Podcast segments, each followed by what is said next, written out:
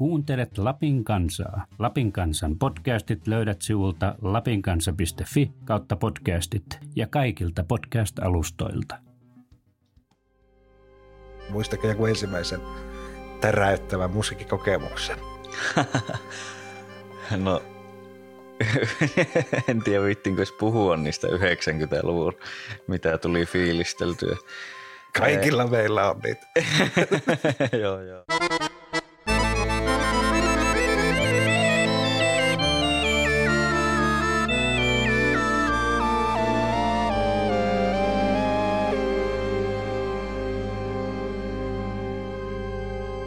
Tervetuloa hyvät kuulijat jälleen Populappi podcastin pariin.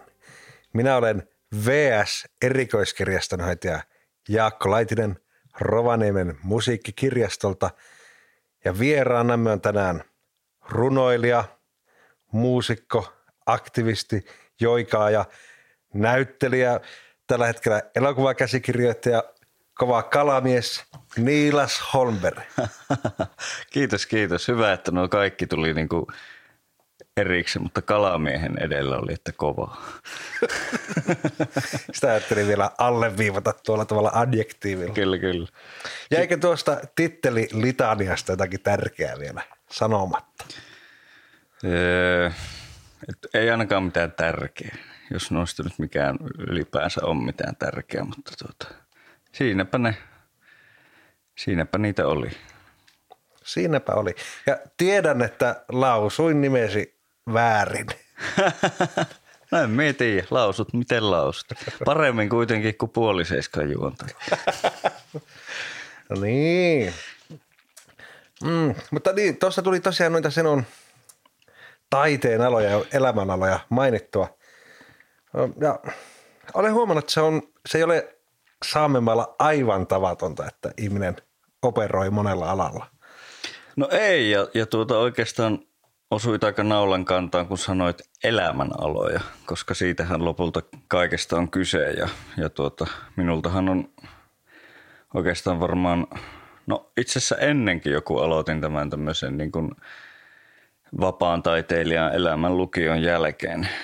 Sitä ennenkin tuli jo tehtyä niin kuin tai oli kiinnostusta musiikkiin ja, ja näyttämötaiteisiin ja kirjallisuuteen, niin silloin jo kyseltiin sitä, että no minkä sinä sitten valittet. Ja jopa täälläkin sitä kyseltiin enemmän vielä sitten etelässä, mutta tuota, tajusin sitten jossain vaiheessa, että, että miksi se johonkin yhteen erikoistuminen ei ole koskaan tuntunut niin kuin luontevalta tai, tai edes järkeenkäyvältä – se tulee varmasti siitä, että täällä on vielä niin lyhyt aika siitä, että on ollut pakko osata niin kuin tosi monia eri taitoja, että on ylipäänsä pärjännyt elämässä, pysynyt niin sanotusti leivässä.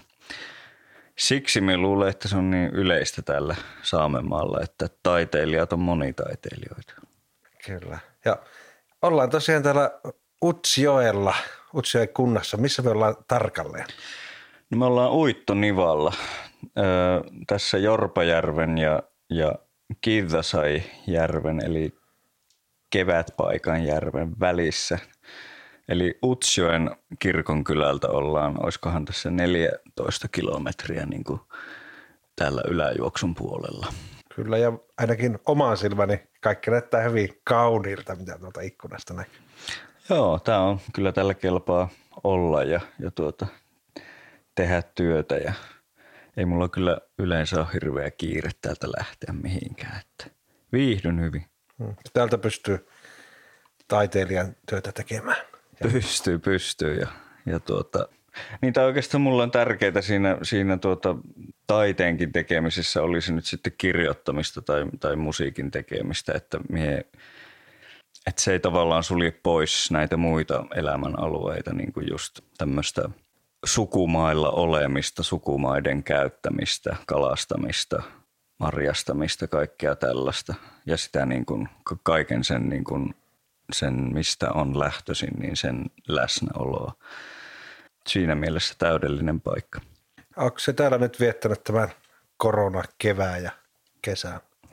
Aika lailla joo. Me on tässä kevät, talven ja kevään viimeistellyt romaanikäsikirjoitusta.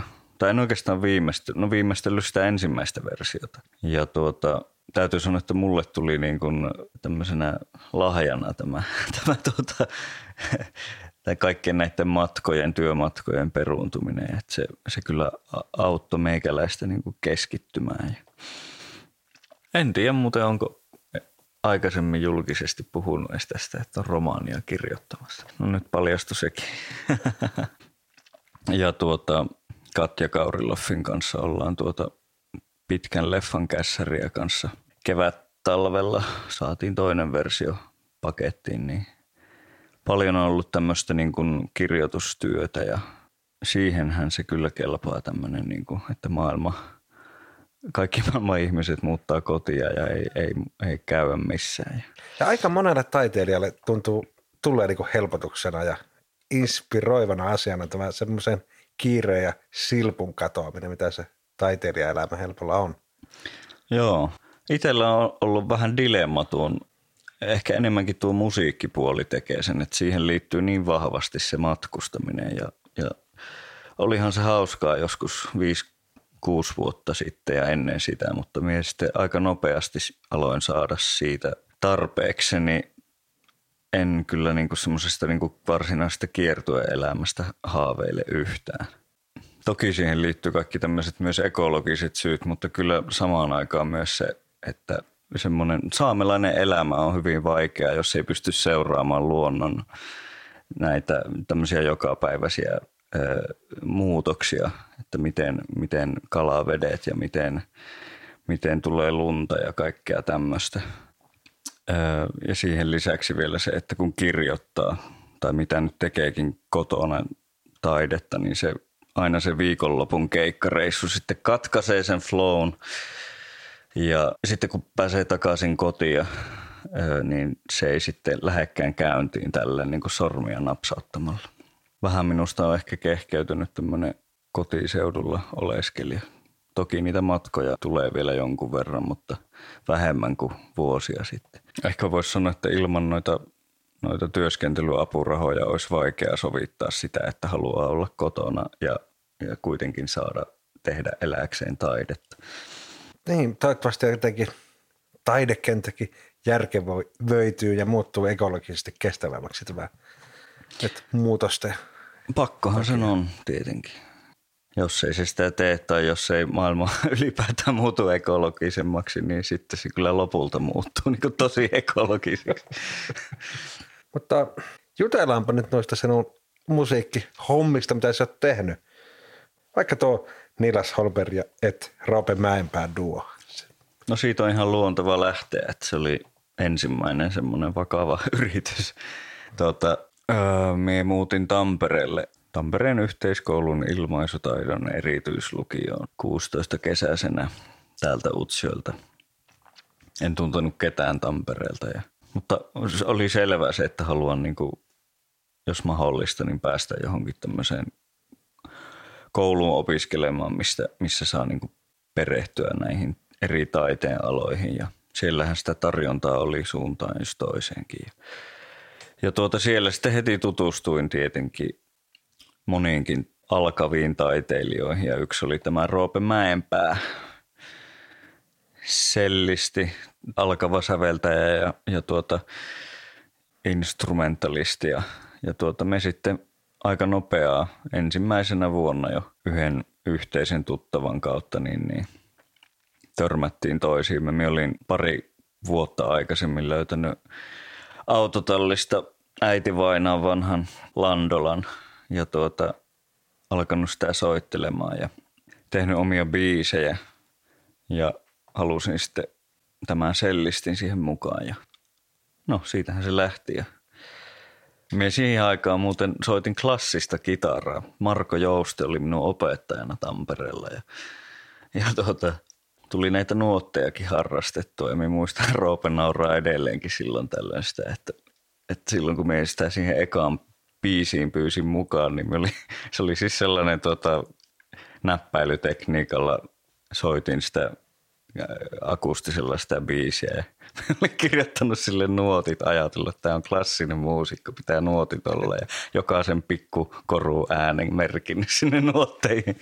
Ja tuota, no muutama vuosi siinä sitten, meillä oli varmaan muutama keikka täällä ja Utsjoella ja ehkä jossain Iahisit, jossain Inarissa ja sitten siellä Tampereen seutuvilla. Ja, ja kun niitä keikkoja oli täällä ja Inarissa, niin siellä oli tämä Isokosken Jussi Tuupa Recordsin päämies. Niin, niin kohtahan me oltiin jo sitten Raahessa Jussin luona äänittämässä ensimmäistä levyä. Ja kaksi niitä levyjä tuli. Ja tuossa meillä oli äh, vähän reilu vuosi sitten – Inarissa oli semmoinen, semmoinen projektin hautauskonsertti.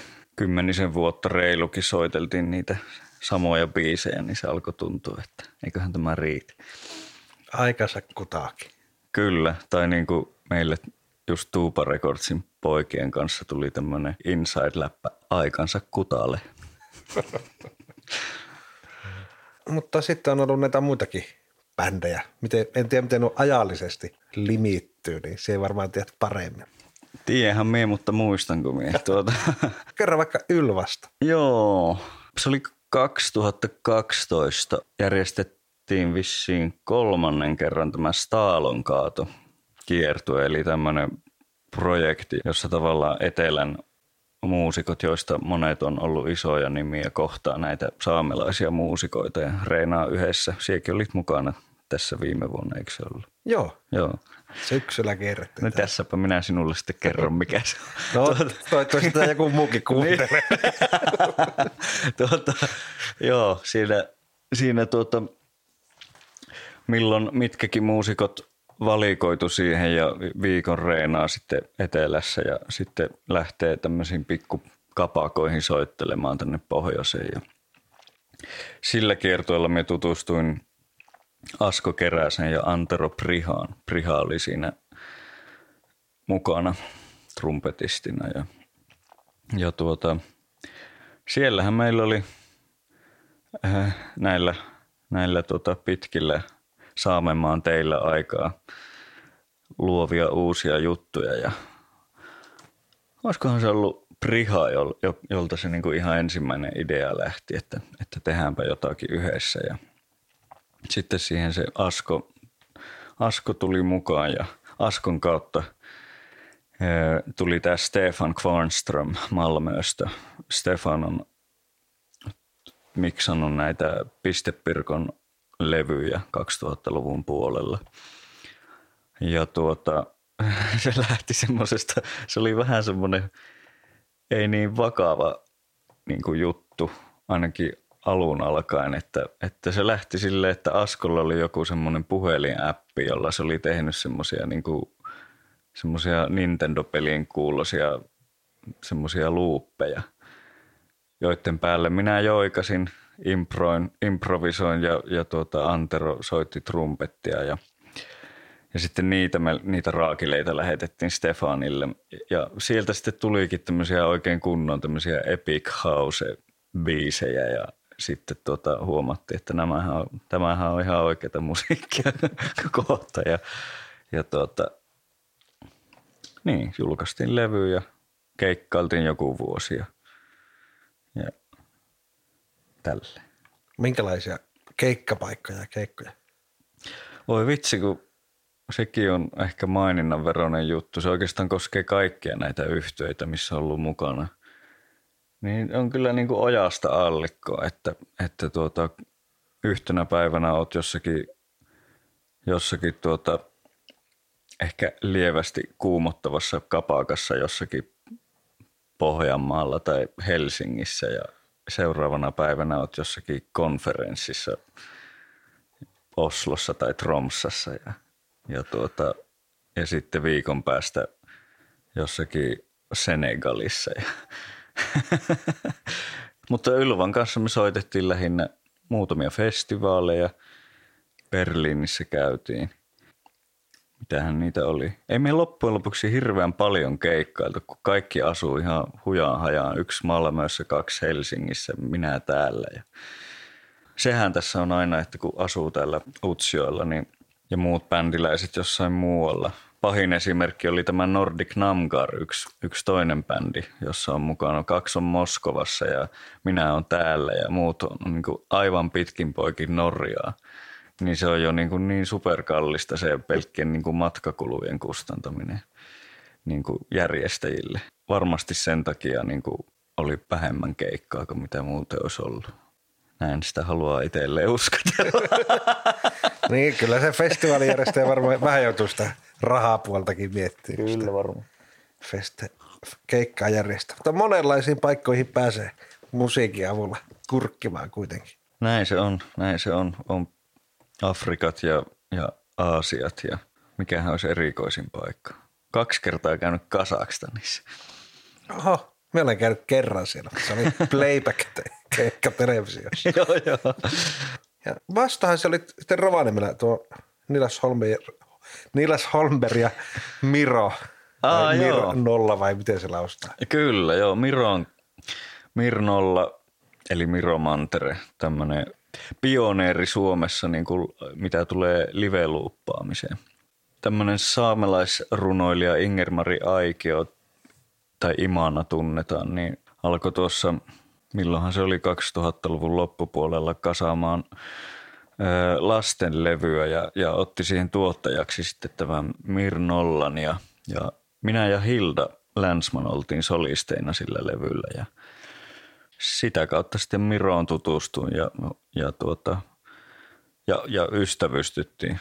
Huomattiin, että meillä on paljon samoja, samoja niin kiinnostuksen kohteita ja musamaku kohtasi aika hyvin. Ja, ja Miron kanssa ollaan sitten tehty tämmöisiä, niin kuin, miten sen sanoisi, yksittäisiä 10 minuutin, 15 minuutin luuppaushäröilyjä erilaisissa tapahtumissa.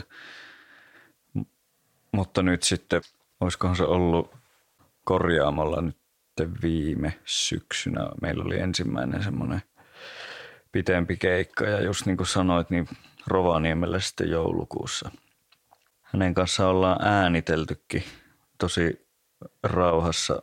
Se joskus tuossa vähän aikaa sitten sanoikin minulle, että, että tuota, hänen mielestä minun kanssa on mukavaa se, että kalenteri häviää ja tämmöisillä kalenteri- ja aikatauluasioilla ei ole niin väliä. Ja niinhän se onkin mukavaa. Se tarkoittaa sitten sitä, että ne tulee viiveellä sitten tuota pihalle ne biisit. Että milloinkohan me 17 talvella ääniteltiin Porvoossa ja – ja jospa ne tämän vuosikymmenen aikana tulisi pihalle. Ja sitten sulla oli se erityisspektaakkeli nyt Rovaniemellä, jossa oli Esko Valtoaja ja siinä oli kuoro ja kamariorkesteri ja mitä kaikkea siinä oli. Lapin kamariorkesteri jo pyysi vierailevaksi solistiksi ja se oli ihan mahtava juttu kyllä. Jon Sturgårds johti orkesteria ja pyysivät Joijun ja Roope Mäenpää sitten orkestroi sen tai sovitti sen, sen Joijun orkesterille. Ja se oli mulla semmoinen pitkäaikainen haave saada toimia solistina klassisen orkesterin säästämänä. Kyllä se tosi erilaista oli, että piti vähän niin kuin, vähän niin kuin opetella kävelemään uudestaan, tasapainoilemaan jotenkin eri tavalla siellä musiikin seassa.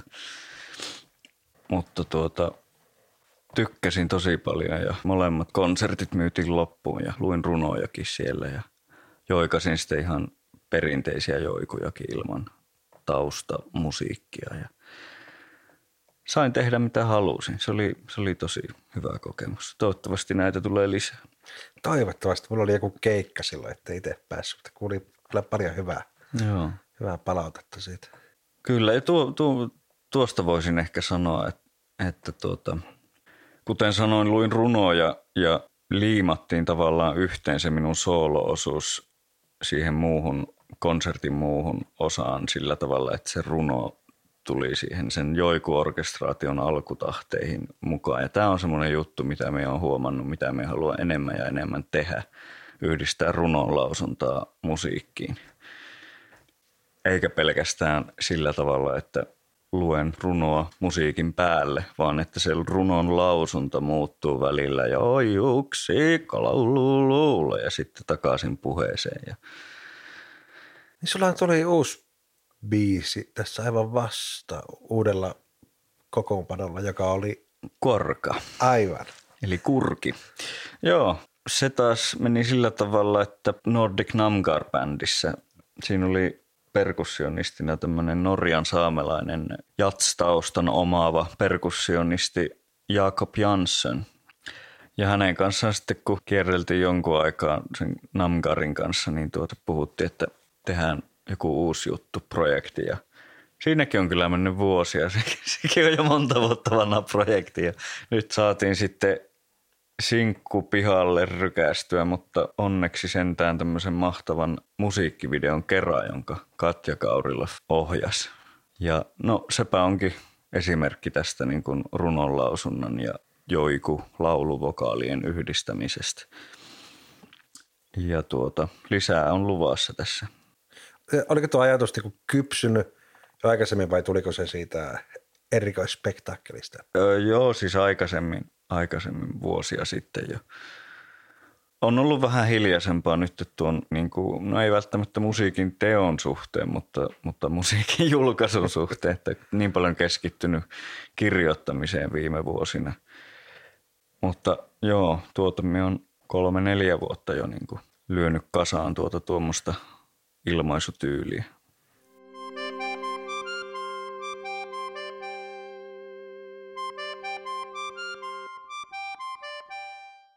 Ennen musiikin tekemistä olettaisi, että oli jonkinlaista musaa diggailua. Niin mm. Niin mist, minkälaisesta se on lähtenyt liikkeelle? Muistatko joku ensimmäisen täräyttävän musiikkikokemuksen? no en tiedä viittinkö puhua niistä 90-luvun, mitä tuli fiilisteltyä. Kaikilla Ei. meillä on niitä. joo, joo. Tuota, semmoinen hauska kaari on ainakin se, että – No täällähän ei silleen, tämä joikauskulttuuri ei ole silleen enää samalla tavalla niin kuin elävää, kun se on ollut joskus si- sillä tavalla, että se olisi niin kuin ikään kuin siihen arkeen ja työn tekemiseen sidottua, että minä en ole oppinut joikaamista isältä tai äitiltä, vaan jotenkin se on ollut sen niin kuin järjestelmällisen kulttuurityön tulosta, että minä olen kuullut lapsena paljon sitä ja, ja tuota, saanut oppia sitä ja muistan sen, että, että niin kuin kyllästymiseen asti piti Ailun näitä Nils Aslak valkeapään joikuja joikata koulussa ja mikä on tietenkin aivan mahtava asia jälkikäteen, kun sitä miettii. Ja hirveästi nämä meidän kulttuurityöntekijät täällä joutu tekemään työtä sen eteen ja uhraamaan sen eteen, että tilanne oli se, mutta se jäi siis sinne jotenkin muistiin se, se joiku ilmeisesti. Mutta sitten aika pian tietenkin murrosien kynnyksellä alkoi muut asiat kiinnostaa. Musta tuli ihan mieletön räppidikkari. Just 2000-luvun taitteessa oli näitä suomalaisia avain ja notkea rotta ja tämmöisiä.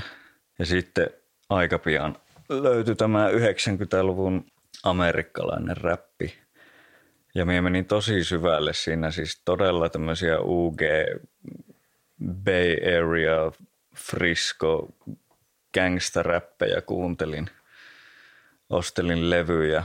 Semmoisen, semmoisen muuten kerron, että ensimmäinen semmoinen fyysinen musiikkiostos oli, oli tuolla vanha Hagelinin kauppa. Siellä oli C-kasetteja. Olikohan se joku Captain Jackin C-kasetti ja minä halusin sen ja tuota, äitiltä kinuusin sitä, niin äiti vanha vainaa viisaana ihmisenä sanoi, että me poimiin sankollisen mustikoita, niin hän ostaa sen. Ja mustikoilla sitten tienasin tämän ensimmäisen kasetin. Mutta sitten myöhemmin tosiaan niin räppilevyjä tuli tilailtua ja kirjoitin monet monet vihot täyteen riimejä ja räppäsinkin jonkun verran. Tai paljon, mutta vähän tuli äänitettyä. Onneksi. tuota, sitten niin, isoin tämmöinen sankari oli Tupac. Sitten meni joitain vuosia ja tosiaan löysin sen kitaran tuolta. Ja isä rupesi sitten kuunneluttaa vanhoja Beatlesin ja John Lennonin levyjä. Ja ja tuota, siitä jotenkin minä, minun niin kuin päässä siitä Tupakista musiikillisesti toki, mutta ei jotenkin niin kuin inhimillisesti ollut hirveän pitkä matka siihen John Lennoniin. Että molemmat oli tämmöisiä selviä niin kuin kapinallisia ja myöhemmin toki selvisi, kun tutustuin uudestaan sitten hieman varttuneempana tähän Nils Aslak Valkeapäähän, niin kävi ilmi, että hänkin oli lukeutu näihin musiikillisiin kapinallisiin. Joo, sitten tuli Dylanit ja tämmöiset. Ja monesti tämmöinen, mitä koulussa opetetaan, niin ihminen saa nuorena vastareaktio, mutta muistaakseni, että milloin se olisi sitten oivaltanut sen Nils Aslak Valkeapään hyvyyden sitten myöhemmin. Joo, se oli ihmeellinen juttu. Mie olin muuttanut sinne Tampereelle ja tuota, kaveri, täkäläinen kaveri antoi mulle mukaan sitten lainaa semmoisen um, unikirjan. Semmoisen niin kuin, ei semmoinen, semmoinen perus unisymbolikirja, missä luetellaan, että jos näet unessa lavuaarin, niin se tarkoittaa tuota ja tätä. Vaan niin kuin miten eri kansat maailmassa on kehittänyt ihan tällaisen unikulttuurin ja opit, opetellut hallitsemaan unia, käsittelemään tiettyjä asioita unissa, harjoittelemaan vaikka tekniikoita unissaan. Niin tuota, mulla oli semmoinen kirja mukana sitten, kun minä 16-vuotiaana muutin ja mistä siellä syyslukukauden aikana lueskelin ja olin siis siihen aikaan syventynyt uniin. Ja sitten minä näin yhtenä yönä semmoista unta, että me on täällä Utsioilla tai tuolla niin, Utsioilla kirkonkylällä lapsuuden kotirannalla siinä jokitörmällä ja kävelen sillä polkua ja sitten huomaan, että tuossa tuommoinen harmaantunut ukko istuu lootusasennossa pusikossa. Ja, ja tuota, jotenkin me, se ei sanonut mitään, me tajusin vaan, että tuo on muuten Ailohas. Nils Aslak Valkeapää. Ja ei sanonut mitään, me ei sanonut mitään, me vaan katteltiin toisiamme vähän aikaa, sitten me rupesin nouseen ylös. Ja nousin niin kuin taivaaseen ilmaan. Ja lensin siinä unessa sitten toisin kuin tavallisesti kuin lentounissa semmoista vähän vaivalloista liitämistä ja semmoista yrittämistä ja jännittämistä, niin siinä me pystyin menemään ihan miten tahansa. Ja sitten se jatku koko sen viikon joka yö tuli näitä lentämisunia. No sitten meni se syksy ja, ja tuota tämä vähän niin kuin jäi unholaan tämä uni ja koko se uniin keskittyminen valitettavasti – ja sitten tuli joku, olisiko ollut joululoma, olin kotona olohuoneessa ja pällistelin siinä isän kirjahyllyä ja sitten huomasin, että, että tuossahan on noita Nils Aslak Valkeapään kirjoja. Ja minä en siinä kohti siis oikeastaan tiennyt siitä juuri mitään muuta kuin, että se on se meidän se, se taiteilija, suuri ylhäisyys. En ollut perehtynyt sen materiaaliin tai henkeen. Ja tuota, katoin tosiaan, että siinä on niitä kirjoja. Sitten otin randomilla, valitsin yhden, yhden tuota kirjan ja, ja tuota, avasin sen keskeltä.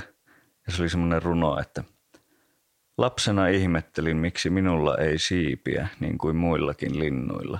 Ja vaikka en ole enää lapsi, ihmettelen silti. Ja tuota, yhdistin sen, muistin sen lentouneen ja otin sitten sen kirjan mukaan Tampereelle. Ja se oli ensimmäinen kerta muistaakseni, kun olen koskaan itkenyt niin kuin kirjaa lukiessa.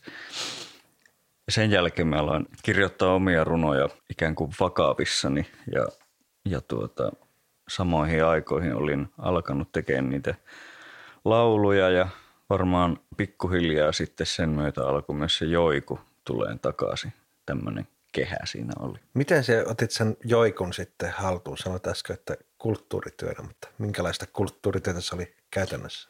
Niin, no, la, lapsena se oli, niinku, se oli semmoista, mille soitettiin paljon. Meillä niinku koko ajan soi Saameradio kotona. Koulussa Pirtjärven Ulla kävi pitämässä ihan joikupajoja ja sitä niinku tälleen tavallaan tekohengitettiin, pidettiin tälleen yllä sitä, että me, me saatiin kuulla sitä ja No varmaan minulla oli lapsena jo semmoista niin kuin jonkunnäköistä korvaa ja mä oon aina muistanut ääniä tosi hyvin. niin kuin paremmin tuota soundeja kuin kuvia tai, tai sanoja.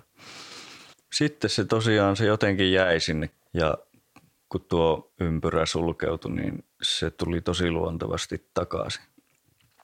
Mutta sitten tässä nyt ihan viime vuosina oikeastaan on käynyt semmoinen juttu, että kun me muutin takaisin tänne Utsjoille, me asuin tuossa vähän missäkin joitakin vuosia, niin me sain käsiini tämmöisiä vanhoja arkistopätkiä ja sitten no oikeastaan ihan levyytyksiäkin, mitä vaan ei ollut tullut kuunneltua aikaisemmin. Tämmöisiä perinteisiä tämän seudun joikuja, joista tosi moni osoittautui minun niin kuin esivanhempien joijuiksi.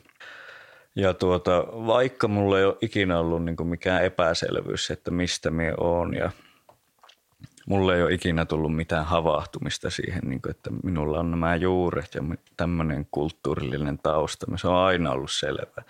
Mutta silti kun näitä joikuja, näitä niin kuin iso, iso, iso mummon, iso, iso isän, niiden sisarusten joikuja oppii, niin tuli vielä semmoinen niin kuin entistä vahvempi semmoinen juurtuminen. Vaikea selittää sitä, mutta siis se, että, että joku äitin, äitin, isän äiti, joka on syntynyt joskus 1800-luvulla ja yhtäkkiä kuulet tai opit joijun, jonka melodia kuvailee häntä niin kuin henkilönä, hänen luonnettaan ja sitten sattuu olemaan vielä joku semmoinen runsas sanainen joiku, joka niin kuin käy läpi tämän kyseisen henkilön koko elämän vaihe, missä hän on elänyt, minkälainen hän on ollut, minkälaisia taitoja hänellä on ollut, mitä muut on hänestä ajatellut, kenen kanssa mennyt naimisiin, mitä hän on kaivannut ja tämmöisiä, niin kuin, mitä ei oikeastaan ole mahdollista muuten niin kuin, tämmöistä tietoa saada kuin tämmöisen joijun kautta. Niin, niin tuli ihan tavallaan uudestaan opittua no ensinnäkin tuon niin kuin genren merkitys, mitä kaikkea se voi pitää sisällä ja mitä se on pitänyt aikoinaan, mitä se on merkinnyt ihmisille. Että sehän on sitä, että ne ihmiset pysyy siinä läsnä, kun niitä joikataan ja niiden niin kuin elämää kerrotaan. Ja, ja, ja on oppinut tuntemaan omaa sukua paljon paremmin, niin kuin tuntenut niitä tai oppinut niitä, että ketään ne on ollut, missä asuu ja, ja, ja tällä tavalla. Tämmöinen vielä niin kuin vahvempi juurtuminen. Mm, ja pysyvätkö he tavallaan niin kuin mukana e- Joo. sillä tavalla, että ne on... Joo, joo se, on, se on just semmoinen tunne, että, että tuota, ihminen ei ole yksin. Se on semmoinen oikeastaan jo melkein klisee, että sanotaan, että, että tuota, se joikaaminen on ollut tämmöinen niin kuin yksi sen funktioista on, kun ihmiset on paljon viettänyt aikaa yksin metässä, että se on semmoista niin kuin pitää itselleen seuraa. Mutta se on sitä, että ne, ne ihmiset, joita joikaa, niin on siinä sitten seurana. Tavallaan sosiaalinen media. No vähän, vähän niin kuin. Vähän niin kuin. Että, osaatko luonnehtia jotakin muita eroja vaikka laulun ja joijun välillä? No niitähän on paljon. Siis on jo niin kuin tek- teknisiä eroja, niin kuin äänen tuotollisia eroja, että tosi paljon niin kuin tapahtuu kurkussa, ehkä enemmän kuin tämmöisessä länsimaisessa laulussa. Mutta sitten mennään ihan näihin tämmöisiin, tämmöisiin keskusteluihin, tämmöisiin, niin kuin, että mitä on taide, koska meille se on ollut, se on, se on tosi laaja se, se käsite tai se termi, että mitä se niin kuin tarkoittaa ja sama on niin kuin joijunkin suhteen, että – itse asiassa Ailu, tämä valkeapää, joskus hyvin kuvaili sitä, että se on, se on ollut myös tämmöinen sosiaalinen käyntikortti, mitä joikuja on tuntenut. Ja se on ollut semmoista kommunikaatiota myös, että on niitä vieläkin niitä ihmisiä, jotka, jos ne näkee vaikka jollain festarilla, että, että minä kävelen vastaan, niin ne alkaa joikaamaan minun joikua ennen kuin sanoo edes päivää tuo on ehkä vahvin just tuo yhteys siihen omaan sukuun ja ne on niin henkilökohtaisia. Siksi monet meikäläiset on aika tarkkoja sen kanssa, että ei pidetä välttämättä hyvänä sitä, että joku puoli tuntematon ihminen kysymättä joikaa vaikka omaa tai joikaa minun ukkia tai jotain tämmöistä. Että se on niin, kuin niin semmoinen vahva side siihen. Et meillä on omanlaiset tekijänoikeussysteemit. Joo. Niin sen on ymmärtänyt tavallaan meillä se joku laulu kuuluu sille tekijälle ja sitten mm. joijussa se on tavallaan se kohteen, Joo. aiheen omaisuutta. Joo, kyllä. Tästä päästään siihen, mikä on niin kuin kuvaa aika hyvin tämmöistä alkuperäiskansan, tämmöisen niin kuin vahvan elossa olevan luontositeen omaavan kansan niin kuin mentaliteetti ja tämä, niin kuin, että miten, mitä se joikaaminen on tai miten, mikä, mitä se joijun tekeminen on. Tai oikeastaan me tuossa just sanoin väärin, että, että tuota, niin kuin mie ajattelen siitä ja niin kuin monet muutkin tuntuu tarkoittavan, että sitä ei oikeastaan joikaa ja – silloinkaan, kun se ensimmäisen kerran niin kuin kumpuaa sieltä jostain, niin se ei tee sitä, vaan se kanavoi sen siitä kohteesta. Oli se sitten ihminen tai sitä ympäristöä, jonkun paikan joiku tai eläimen joiku tai tälle. Että siinä ei olla niin kuin luomassa, siinä ei olla luojia, vaan pelkkänä niin kuin kanavana. Ja niinhän se Ailu Vainoakin sanoi, että – eihän oikeastaan muuta halua kuin olla soitin, jota elämä soittaa. Tämähän kuvaa tosi paljon sitä semmoista ei-ihmiskeskeistä maailmankuvaa. Tästä tuli mieleeni, muista, että olet kertonut, että törmäsit Tibetissä tai jossain siellä, siellä päin joikuun. Joo, joo tuo, se oli 2012 muistaakseni se ei ollut itse asiassa Tiibetissä, se oli Intiassa. Me menin tuota, minut kutsuttiin yhteen runofestivaaliin. Se oli siellä keskikohilla sitä maata. Ja, ja tuota sen, ennen sitä matkaa me olin alkanut perehtyä tiipetiläiseen buddhalaisuuteen ja kuulin sitten, että Dharamsalassa Pohjois-Intiassa siellä Himalajan juurilla, jossa on, sijaitsee siis tämä Tibetan Government in Exile – Dalai Lamoineen kaikkineen päivineen. Siellä on myös tämmöinen TIPA, Tibetan Institute of Performing Arts. Mie, että mepä lähden sinne. Ja tuota, otin sitten Delhistä, hyppäsin bussiin ja sen, koko sen yön yli poksutti sinne Pohjolaan ja tuota, en nukkunut silmäystäkään. Oli aika pihalla, kun saavuin aamu tuimaan sinne paikan päälle ja – riksalla sitten sinne tipaan. Ja muistan sen, kun siitä portista kävelin sisälle, siinä tuli semmoinen, no ensimmäinen tyyppi siellä, joka tuli vastaan, oli semmoinen minua pikkusen vanhempi nuori mies, pesi hampaita siinä. Ja tervehdin häntä ja tervehti minua ja minä sitten kerroin kuka on ja mistä tulee ja äijällä pyöristi silmät, että oh you are Sami people, do you know this melody?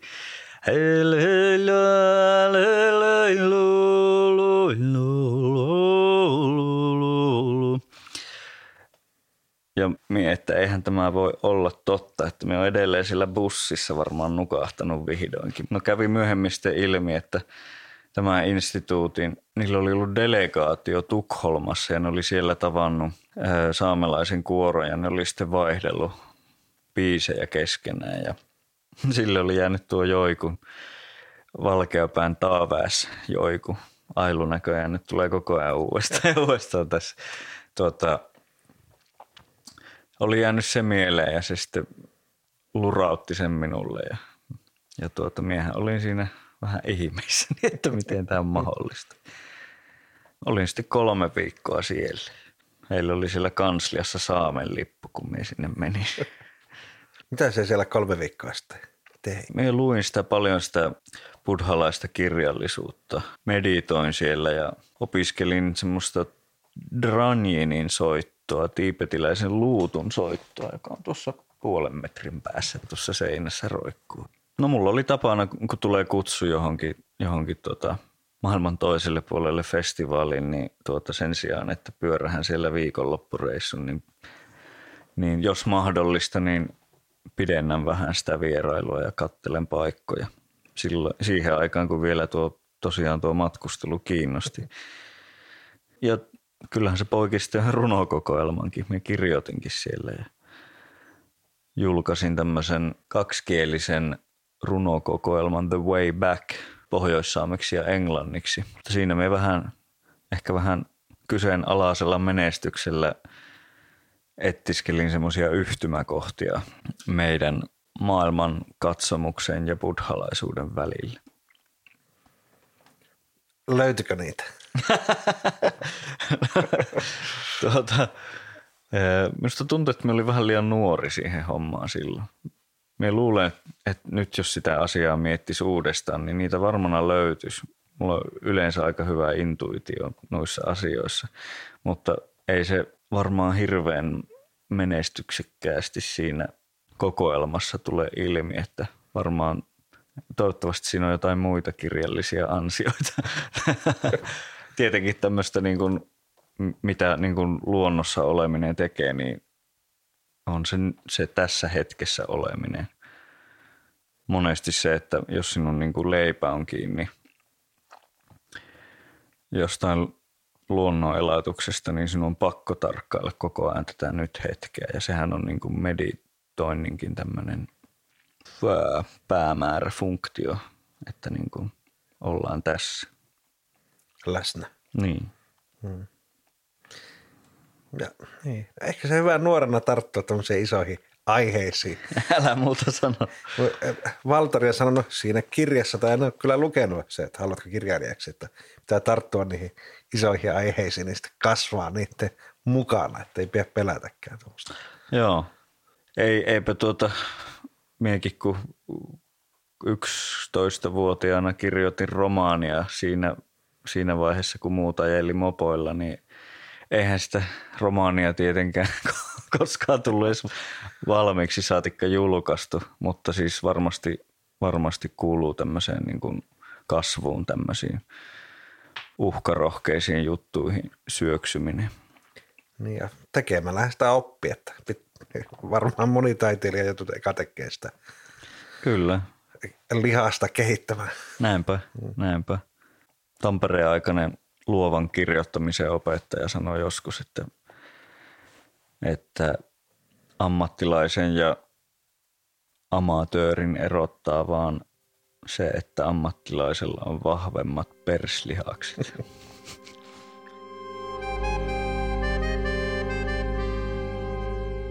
Ja sulla on tuo uusin runokirja Jalkapohja on nyt Pohjoismaiden neuvoston kirjallisuuspalkinto ehdokkaana. Ja et ole siinä kisassa ensimmäistä kertaa. en ole. Viisi vuotta sitten olin semmoisen vanhan runokirjan kanssa ja nyt sitten toisen kerran. Niitä jalkapohjan runojakin on kyllä, no Miron kanssa kun ollaan esiinnytty, niin me on lukenut niitä siinä ja no kyllä me siitä taisin lukea siellä kamariorkesterin kanssa myös niitä, niitä runoja. Meillä oli itse asiassa Roope Mäenpään kanssa suunnitelmissa, että, että tuota tekisi siitä ihan musiikillisen kokonaisuuden siitä niin kuin jalkapohjasta. Mutta näitä suunnitelmiahan on monia ja se on eri asia, kuinka moni niistä toteutuu. Mutta parempihan se on niin päin, että tulee enempi ideoita kuin mitä kerkii toteuttaa, kuin että olisi energiaa toteuttaa eikä sitten olisi ideoita. Älä muuta sano, kyllä. Niin tuo jalkapohjassahan on se teema siinä on ihminen ja luonto ja se jalkapohja on siinä välissä.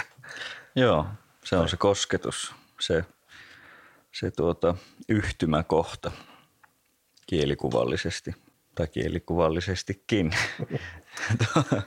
tuota, tuota, siinä, missä aikaisemmat runokokoelmat oli vähän semmoista, niin kuin voisi sanoa, rönsyilevää, poettista päiväkirjaa tai, tai semmoista autofiktiota, autopoetiikkaa, niin tämä oli ensimmäinen ehkä semmoinen runokokoelma, jossa minä niin keskityin täysin yhteen niin kuin teemaan ja ulkoistin melko lailla itteni siitä sisällöstä, vaikka siinä minä kertoja välillä onkin. Ja, ja ainahan sitä on itseä sillä mukana, mutta, mutta tämä ei esimerkiksi tämä jalkapohja kerro vaan niin kuin saamelaisen tai alkuperäiskansaan kuuluvan ihmisen maayhteydestä, tietoisesta maayhteydestä, vaan ihmisen. Näin. On, on siellä tavallaan myös se niin kuin tasapaino ollut vaikka kahden kulttuurin tai useamman kulttuurin ja sivilisaation ja niiden hmm. vaatimusten välillä, niin kuin siellä varmaan operoitkin ja olet. Joo, no, joo, voi sanoa, että kaikki, varmaan kaikki minun taide on ollut vähän niin kuin tuon noiden jännitteiden jälkeä, että tuota, tietyllä tapaa voi ajatella, että, että niitä on enemmän tai vähemmän tarkoituksella käsitellyt. Toisaalta mistä mä tiedän, olisinko miestaiteilija ilman niitä jännitteitä.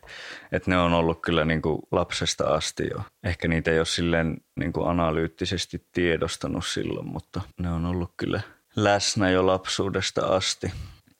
Se on se tunne, että revitään niin kuin kahteen suuntaan ja, ja sitten semmoinen niin kuin paniikki siitä, että omistautumatta toiseen täysin, niin sitä ei sitten hallitse sitä toista ja sama juttu toisella puolella.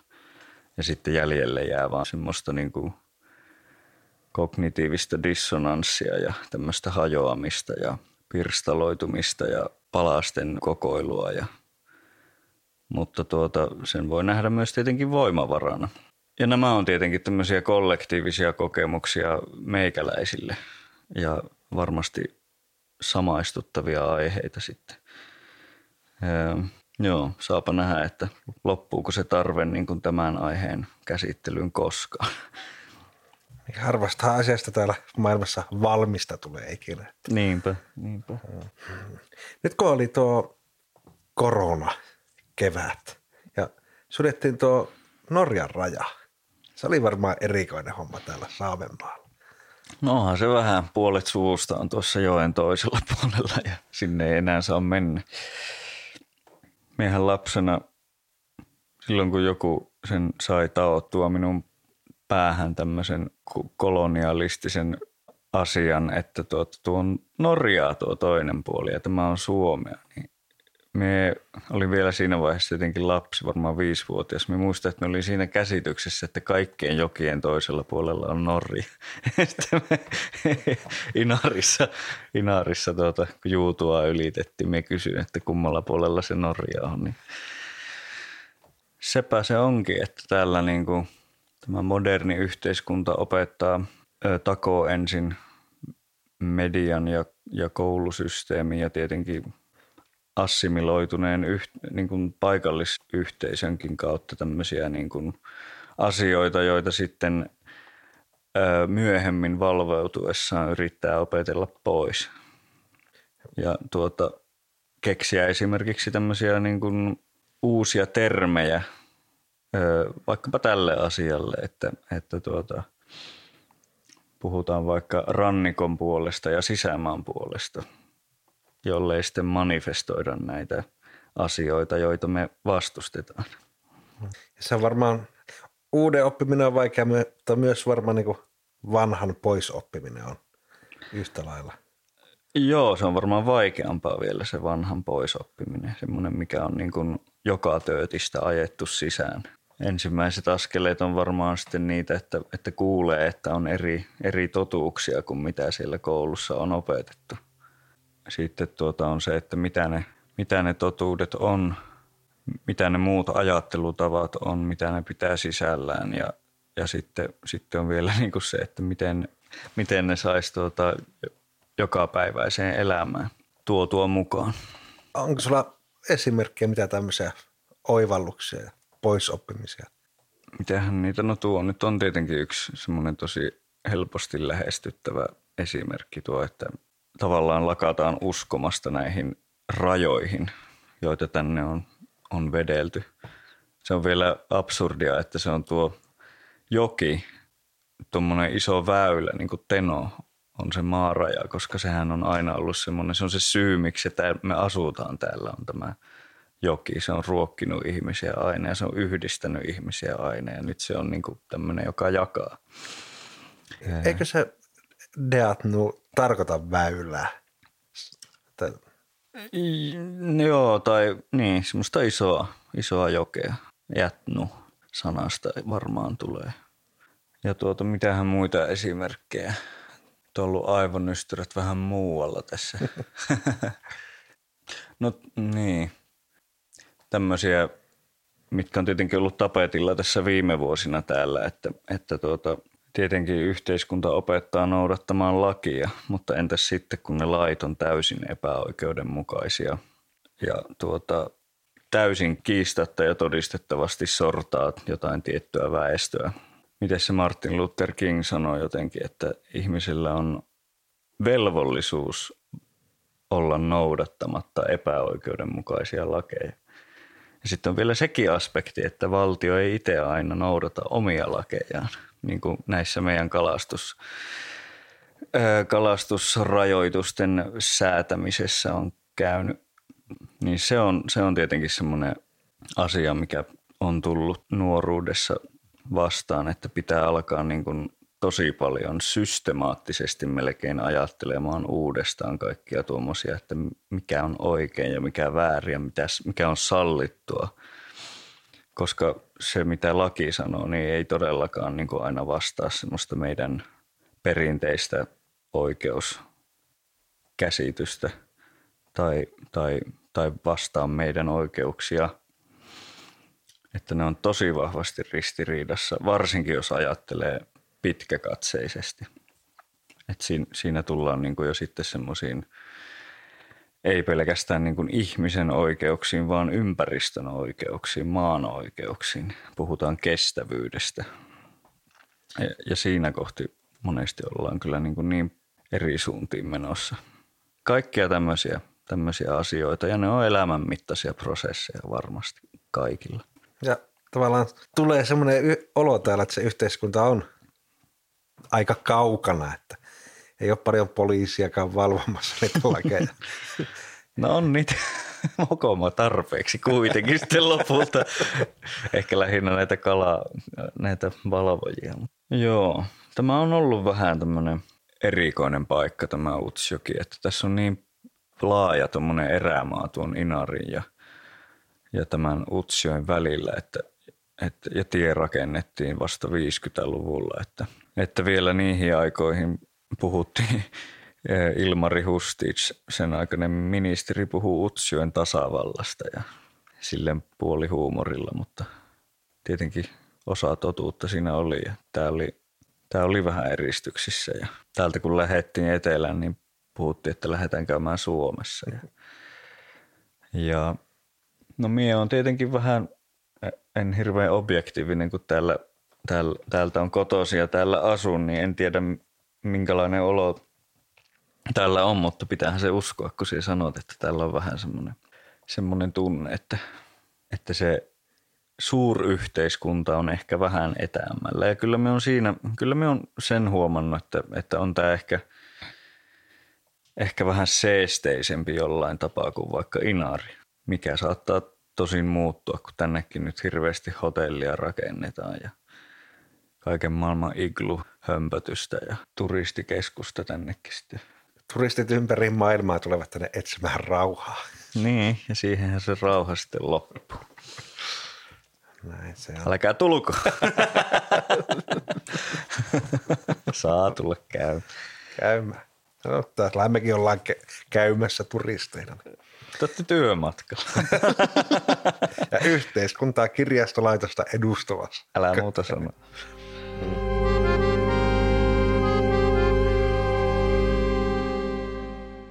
Kuunneltiin äsken tuossa kappale Veijo Länsmannia. Se oli Joo. hyvä ja se ei ole varmaan kaikille kuulijoille ihan tuttu, niin avaappa sitä vähän.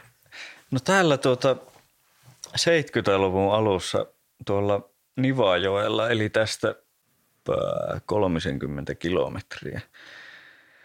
Siellä Äh, minun mummolan naapuri tilassa tai tilalla asuu tämmöinen Veijo Länsman, nuori lauluntekijä, joka otti tämmöisiä, tämmöisiä tuota hittisävelmiä ja sanotti ne uudestaan saameksi. Ei siis kääntänyt niitä, vaan ihan uudestaan sanotti niitä. Ja,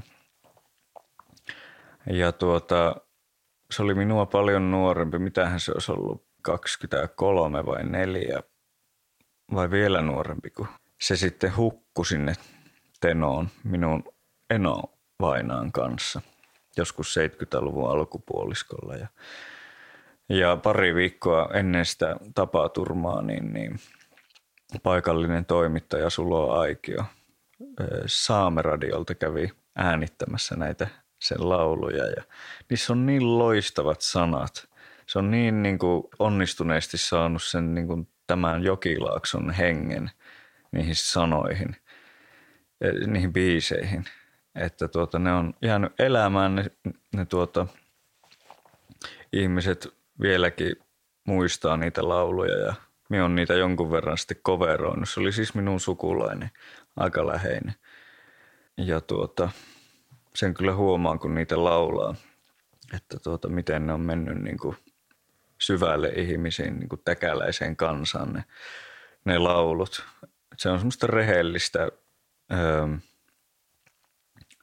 yhtä aikaa niin kuin rehellistä, mutta sitten kuitenkin myöskin melkein välillä aika semmoista niin kuin romantisoivan kaunista semmoista kuvaamista tai semmoista, niin kuin, miten sen sanoisi, öö, jonkunnäköistä semmoista uskomattoman onnistunutta haikeutta niissä, joka uppoaa ihmisiin.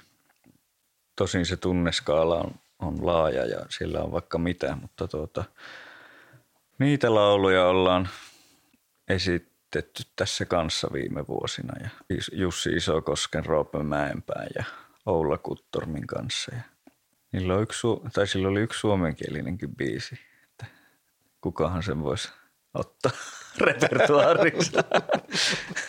Mulla on yksi laulaja mielessä kyllä. I know a guy. Joo, mutta tuota, se on semmoinen täkäläinen tosi legenda, josta ei paljon tiedetä tuota, Saamenmaan ulkopuolella ja ei vähän ehkä rupeaa niin kuin nuorelta polveltakin jo jäämään sivuun se, niin kuin täälläkin. Mutta tämmöinen sanaseppä, reilu parikymppinen jätkä, joka sitten hukkui. Me järjestettiin muistokonsertti viisi vuotta sitten Könkään, Alakönkään törmälle. Sinne tuli sadoittain väkeä, mikä on täällä aika paljon. Minkälainen on muuten niin kulttuurielämä täällä Utsjoella? No tuota, tuolla me just, oliko se eilen käytiin kaupoilla ja siellä leviteltiin keikkajulisteita. Ja täällä on Saamen musiikkiakatemia toimii Utsjoella. Niillä on vähän väliä keikkoja ja tuleehan tänne siis ulkoapäinkin erilaista ohjelmaa – omasta puolestani voin sanoa, että täällä on ollut ainakin semmoisia niin yksittäisiä tekijöitä, jotka on antanut puitteet sitten kiinnostuneille rääpäleille kehittyä ja, ja, ja varsinkin ovat niin kuin kannustaneet ja just tämmöisiä niin kuin kitaran alkeita ja kaiken maailman rohkea ideaa on saanut toteuttaa. Monestihan ehkä tämmöisistä syrjäkylistä voi tuota olla semmoinen vähän ahdasmielinen kuva, että, että siellä tuota ei saa niin vapaasti toimia vaikkapa taiteen saralla kuin vaikka jossakin Helsingissä, mutta täällä on saanut kyllä tehdä ihan mitä lystää. Ja tuota, niin, se on antanut semmoisen niin rohkeuden kokeilla, kokeilla mitä haluaa. Ja, että on kyllä hyvin kiitollinen niille tietyille yksilöille ja oikeastaan koko tälle yhteisölle täällä. Että se on semmoinen maori-sanonta, että it takes a whole village to raise a child. Sekin tuli joskus mieleen, että tämmöinen pikkupaikkakunta, niin, niin se, se opettaa niin kuin suvaitsevaiseksi myöskin, koska täällä on pakko kuitenkin tulla toimeen ihmisten kanssa, vaikka, vaikka tuota, ne olisi mitään niin kuin poliittisesti mitään mieltä asioista. Niin kuin, kyllä me voisimme sanoa, että täällä on ihmisiä, joilla on aivan, niin kuin, aivan idiootteja mielipiteitä, mutta silti niiden kanssa tulee hyvin juttu ja haluaa keskustella ja, ja tuota, tuntee ne niin kuin omaksi porukaksi, kun taas voin kuvitella, että jossakin tuolla isossa kaupungissa niin sitä lopulta, ja on sen kyllä nähnytkin, että sitä lopulta sitten niin kuin päätyy hengailemaan aika niin kuin paljon omanlaistensa ihmisten kanssa, ihmisten kanssa, joiden kanssa jakaa suurin piirtein poliittisia mielipiteitä ja, ja, tai, tai jakaa jonkun, on samanlainen maku taiteen, kulttuurin suhteen, niin siellä pyöritään niissä piireissä. Tällä se on hyvin erilaista. Niin se on helppo kuplautua ja ajautua semmoiseen kaikukammioon siellä. Kyllä, joo. Ja muistan, muistaakseni tuo Pentti Haanpää, hän asui Piippolassa, niin siellä suhtauduttiin hyvin niin kuin epäilen siihen, että muut teki kovasti maatöitä ja yksi oli joutilaan näköisesti siellä ja loi aivan mahtavaa kirjallisuutta. Niin Joo. Sinun, sinun kun runoilu täällä hyväksytään. Joo, siis minä silloin mietin jo alkuaikoina, että, että tuota, ja kyllä sitä varmaan vieläkin tulee aina käy mielessä, että mitä hän nuo miettii, että piha on siivo, siivoamatta ja minä täällä vaan tuota – nimenomaan joutilaana ole, mutta tuota, kyllä mulle on niinku suotu se rauha olla ns. erilainen ja kyllä me näen, että sekin on otettu, että yksi on tämmöinen taivaanrannan maalari, niin se on kyllä, me koen ainakin, että se on otettu myös osaksi tätä niinku yhteisöä ja, ja tuota, kyllähän järkevät ihmiset tajuaa sen, että, että tuota, taidetta tarvitaan. Sehän on ihan välttämättömyys ihmiselle.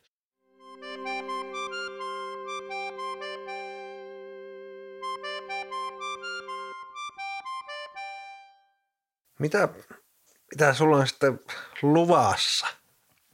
Mitä taidehommia? No jos musiikista puhutaan, niin tosiaan tämän Jaakobin kanssa tämä korkayhtyö julkaisee kyllä tässä jumaliste uskallaan sanoa, vaikka on monesti itselleni luvannut, että en ikinä lupaa mitään, mutta kyllä, kyllä me nyt uutta materiaalia tässä vähän väliä julkaistaan ja ehkä levyykin tässä joskus. Ja Miro Mantereen kanssa jatkamme yhteistyötä. Antero Prihan kanssa meillä on tämmöinen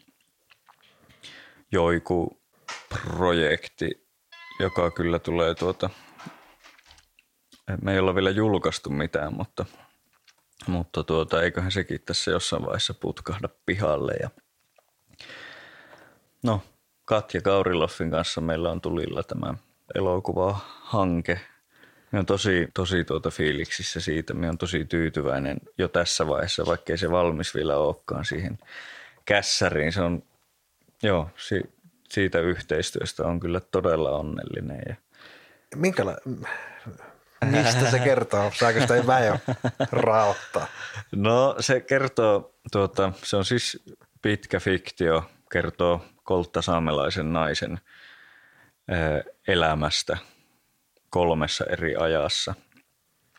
Ja ne menee sille lomittain ne, ne ajat sitten siihen. Ja joo, kyllä siinäkin se, ne kaksi maailmaa riepottelee vahvasti eri suuntaan, mistä äsken puhuttiin. Sitten mulla on tietenkin nämä omat kirjoitusmeiningit. Nyt sitä romaania väännän. Ja...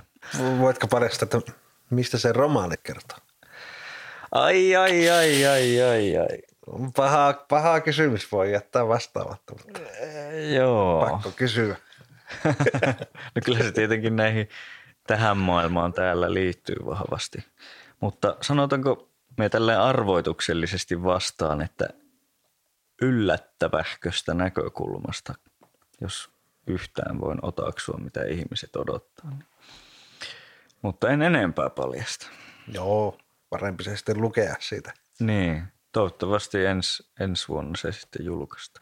Mm. Onko se miten erilaista tai samanlaista tehdä mennä näille uude, uusille taiteenaloille kuin romaani tai elokuvan käsikirjoitus? Onhan se jännittävää ja, ja uusia niin kuin haasteita tai ymmärtää siinä prosessin aikana, että ai niin, tätä pitää nyt ajatella, mitä en ole ennen niin paljon tarvinnut ajatella. Öö, oikeastaan noita kässäreitähän me on kirjoittanut jo itse asiassa tuota, lukioaikana ja ehkä jo vähän aikaisemminkin. mutta tuota, ja no proosaakin tietenkin silloin lapsena, mutta, mutta se oli kyllä jännä nähdä, että miten lähtee tuo proosan kirjoittaminen. Ei ollut hajuakaan, että, että pystynkö mies yhtä järkevää lausetta kirjoittamaan suurin piirtein. Ja vielä suomeksi. Miten? Minä joskus haaveillut siitä, että minä en ole päässyt ekkaan sivua pidemmälle.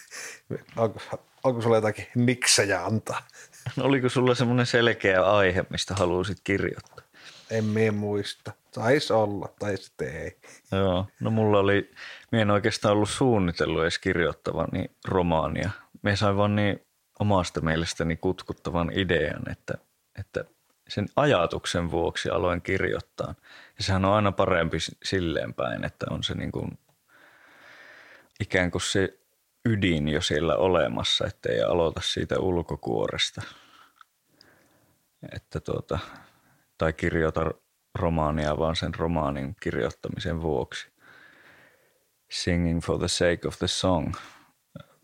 Vaan että nyt nyt kävi kyllä niin, että mulla oli tosi vahva semmoinen niin sanoma ja idea ja tapa ja semmoinen niin kuin tuli tätä Utsion ja Rovaniemen väliä, kun ajelin kerran autolla. Sitten kun Sodankylästä, kun lähtee Rovaniemelle päin, niin kannattaa siinä kohti keskittyä. Se on tosi hyvä, siinä tulee ideoita. No niin, Tämä oli se vinkki, minkä me annan. Mulla on se matka vielä tässä loppuviikossa edessä, niin laitan tuon mielen haavin auki sitten siihen kohtaan. Joo, kyllä, suosittelen. Mm. Mutta silleen se tuota, tuntuu, että se on kantanut se tähän pisteeseen sen romaanin kirjoittaminen, että oli niin vahva se, se mitä halusin sanoa, oli siellä koko ajan alusta asti. Et sitä ei tarvinnut alkaa miettiä, että mitä me oikeastaan tässä, niin kuin, mikä on se, mitä me maailmalle oikeastaan tällä haluan sanoa, mitä tämä tarkoittaa. Se oli siellä jo. on sanottavaa. Sekin on, että, että, tuota, ei välttämättä ei tarvi uusia sanoja keksiä tai, tai, tai uutta niin kuin mitään filosofista suuntausta kehittää, vaan niin kuin, että vetää viivoja, yhdistelee tiettyjä aiheita, tämmöisiä mieleyhtymiä. Me on aina ollut tämmöinen mieleyhtymien ihminen ja se aina niin kuin, niin, ehkä se on taas sitä, että mien en koe niin kuin luovani jotain, vaan, vaan niin kuin vedän vaan niitä viivoja ja se tuo uusia näkökulmia toivottavasti. Kanavoista. Kyllä. Se on se instrumentti, jota elämä Kyllä. Näinpä. Hmm. Onko tässä joku jäänyt käsittelemättä, mikä olisi vielä syytä kaivaa vai mennäänkö kulttuuripinkkeihin? kalastushommista ei ole sitten puhuttu. Ei, mm. mutta eihän niistä puhut. Ei niistä puhu. Mennään kulttuurivinkkeihin. No mehän annoin se jo. Tuosta kun lähtee Sodankylästä Rovaniemelle ajelemaan, niin, niin tuota, radio pois päältä ja ei muuta kuin syventymään. Siinä tulee ideoita. Eli itse tekeminen. Joo, kyllä. Ja sitten, jos joku kuulija on jostakin kummasta syystä halunnut kuunnella sinun haastattelun ilman, että on tutustunut sinun tuotantoon, niin sanoppa, että mistä päästä sitä kannattaisi lähteä tutustumaan. No, no tietenkin nämä tuoreemmat on semmoisia, mitä nyt se kehtaa kuunnelluttaa ja näyttää. Tämän Korka Eli Guorga, G-U-O-R-G-A, löytyy Spotifysta meidän sinkku ja YouTubesta ja niin, no YouTubesta löytyy tämä Katjan ohjaama hieno hieno musiikkivideo. Tuota, sitä voisin näin niin kuin musiikin puolelta, öö, en tiedä suositella, onko se nyt tässä kohtaa asiallinen sana, mutta tuota, käykäähän sitä kuuntelemassa ja katsomassa. Ja sitten tämä tuoreen runoteos Jalkapohja. Se on siis tämä ehdolla Pohjoismaiden neuvoston kirjallisuuspalkinnolla ehdolla oleva runokokoelma. Se on suomeksi, saameksi Ja, ja tuota, eestiä puhuville niin terveisiä, että se on myös eestiksi julkaistu ja Norjannos tuli juuri ja, ja, ja. Joo, sitä, sitä lukemaan ja sitten sitä romaania odottelemaan. Kyllä. Kiitos Niilas Holmberg. Kiitos Jaakko Laitinen.